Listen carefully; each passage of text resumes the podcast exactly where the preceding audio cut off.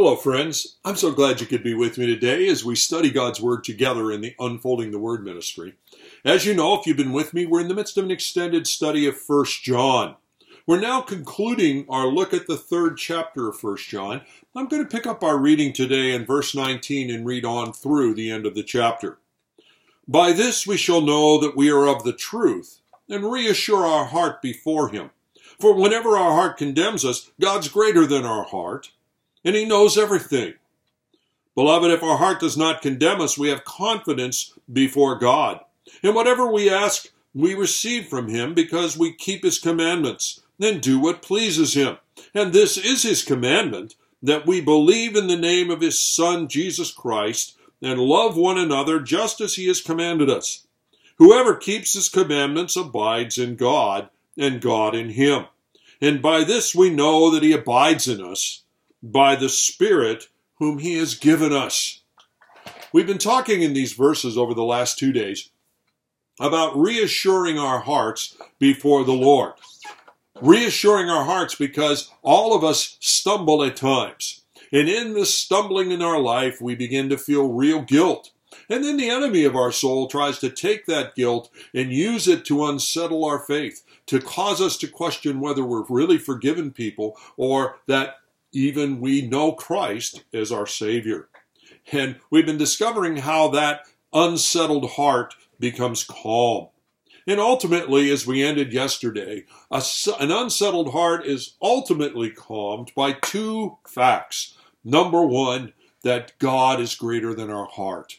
His judgment of our life is not based on whether our heart feels confident or self condemning. It is based on whether we have responded to the gospel. Are we resting in Jesus Christ as Savior? God is greater than our hearts. Our hearts are not the final verdict.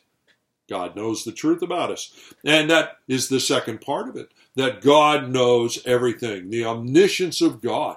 He not only knows every stumbling of our life, but He knows if we've repented and believed. And that despite stumbling periodically, He knows that reality. He knows those who are His.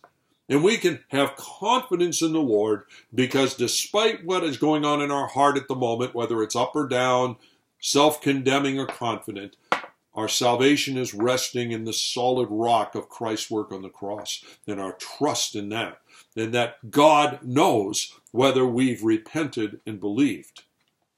Take hope in that, my friends. Take hope.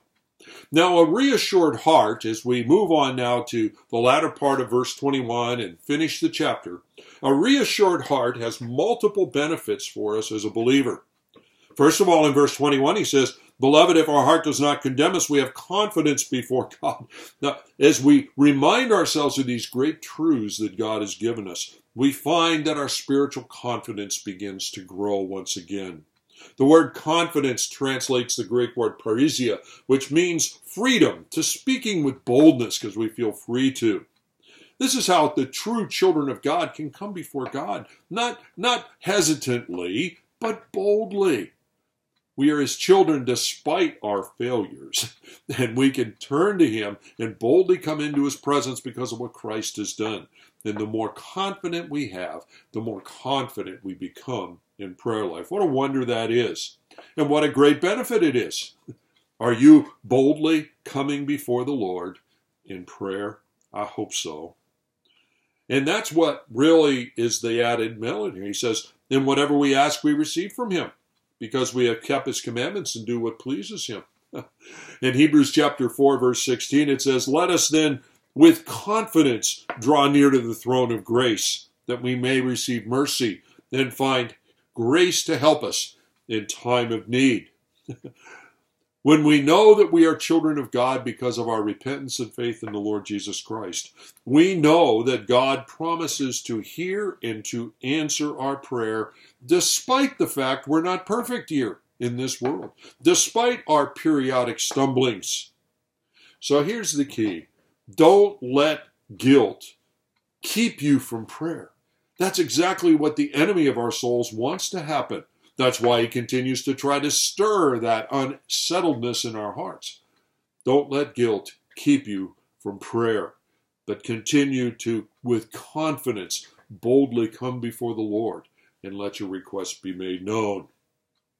In verses 23 and 24, it says, And this is his commandment, that we believe in the name of his Son, Jesus Christ, and love one another just as he's commanded us. Whoever keeps his commandments abides in God, and God in him. Listen, always remember what the most important commandment of all is about. And that is the commandment here to repent and believe, to believe in the name of the very Son of God. Now we know the greatest of the commandments uh, is in the Jesus, answer that Jesus gave us to love the Lord our God with all of our whole heart, soul, mind, and strength. But we all know that we failed at that point. Therefore, the second greatest commandment becomes believe in the Lord Jesus Christ and you shall be saved. Repent and believe in the gospel. When we have reassured our hearts, we are resting all the more in obedience to the gospel. Despite our periodic stumblings, God knows if we are resting in the cross. And so, what God says is, I want you to focus on the fact of your repentance and faith, not the fact of your failures. Can you catch that? God says, listen, Focus in on the fact of your repentance and faith, not the fact of your failure, of your stumbling, of your sin. Rest in the promise to those who've obeyed the gospel. Now, of course, having obeyed the gospel, he then wants us to move into a lifestyle of obedience practical example here is to love the brothers, which had been the focus of preceding verses here in the third chapter. But nonetheless, the fundamental starting point is the obedience to the gospel. Then, having been saved, obedience to now our loving Heavenly Father. Finally, he tells us, and by this we know that he abides in us by the Spirit whom he has given us. When we settle our hearts properly, reaffirm our confidence in the cross, deal with the unruly heart that had been in the preceding verses, we then are in a better position to listen to the comforting voice of the Holy Spirit within. The Holy Spirit's presence in our life, a promised condition for all who've repented and believed, who obeyed the gospel. The Holy Spirit's presence in our life creates an inner witness that speaks louder than uncertainty speaks, louder than unsettledness. Listen to the voice of the Holy Spirit who dwells within us. In Ephesians chapter 1 verse 13 and 14 it says, "In him you also, when you heard the word of truth, the gospel of your salvation, and then believed in him, you were sealed with the promised Holy Spirit, who is the guarantee of our inheritance until we po- acquire possession of it to the praise of his glory." When you heard and when you believed, you received the Holy Spirit within. And that Holy Spirit is carrying out a ministry in you to give you confidence that you are a child of God. The enemy is trying to carry out a ministry in you. The flesh is trying to carry out a war against you. The Holy Spirit is working within you as well. As we work to reassure our hearts through God's Word, we begin to find a lasting solution and see clearly the three critical players here the gospel rooted in what Christ did for us and our obedience to it, the Word of God, which is the only source for truth in the midst of the lies of the world and the inadequacy of the world's vantage points, and the ministry of the Holy Spirit within. When these three combine together, salvation, growing knowledge of God's Word, inner ministry of the Holy Spirit, there is, in fact, a potent answer to unsettled hearts. Is your heart unsettled this day? Make sure that all three things are true. Have you actually repented and believed in the gospel, obeyed the gospel? Are you in God's Word so that His Word, which is living and active and sharper than a two edged sword, can speak to your heart?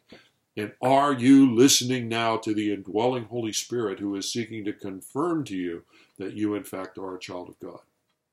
Three important things obedience to the gospel, growing knowledge of the Word, sensitivity to the indwelling Holy Spirit. Well, join me tomorrow as we now move forward into chapter 4 and begin to continue our study of what God has to tell us in 1 John. God bless.